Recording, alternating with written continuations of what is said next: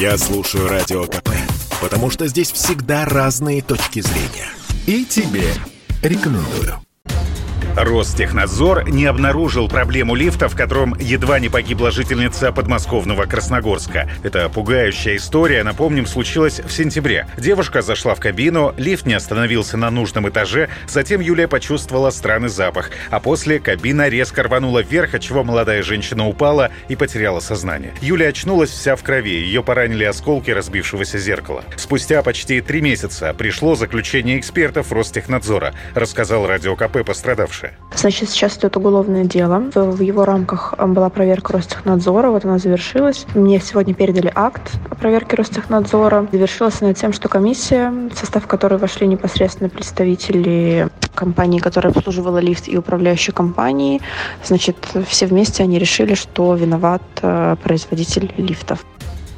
Согласно отчету Ростехнадзора, говорит потерпевшая, к производителю лишь одна претензия. Не указал в инструкции, что необходима частая проверка тормозной системы. Проблем в обслуживании, по мнению комиссии, нет, отметила Юлия. Представители Ростехнадзора посоветовали не пользоваться лифтом, если в кабине присутствует странный запах. Так уж себе предложение, учитывая, что Юлия живет в 45-этажном доме. Пока продолжается уголовное производство об оказании услуг, не отвечающим требованиям безопасности, потерпевшая ходит по врачам, признается, что не знает, когда сможет полностью поправиться.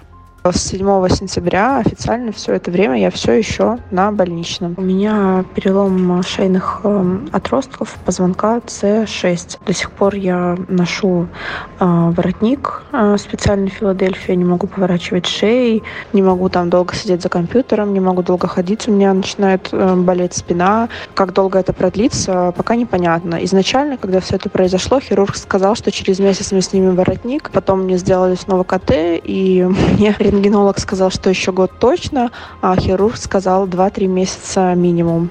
В разговоре с Радио КП Юлия отметила, что соседи на ее стороне сами часто испытывают проблемы с лифтами в их доме. Не лишним будет уточнить. Жилищный комплекс, где проживает Юлия, это ряд высоток, в которых больше трех с половиной тысяч квартир. Александр Фадеев, Радио КП.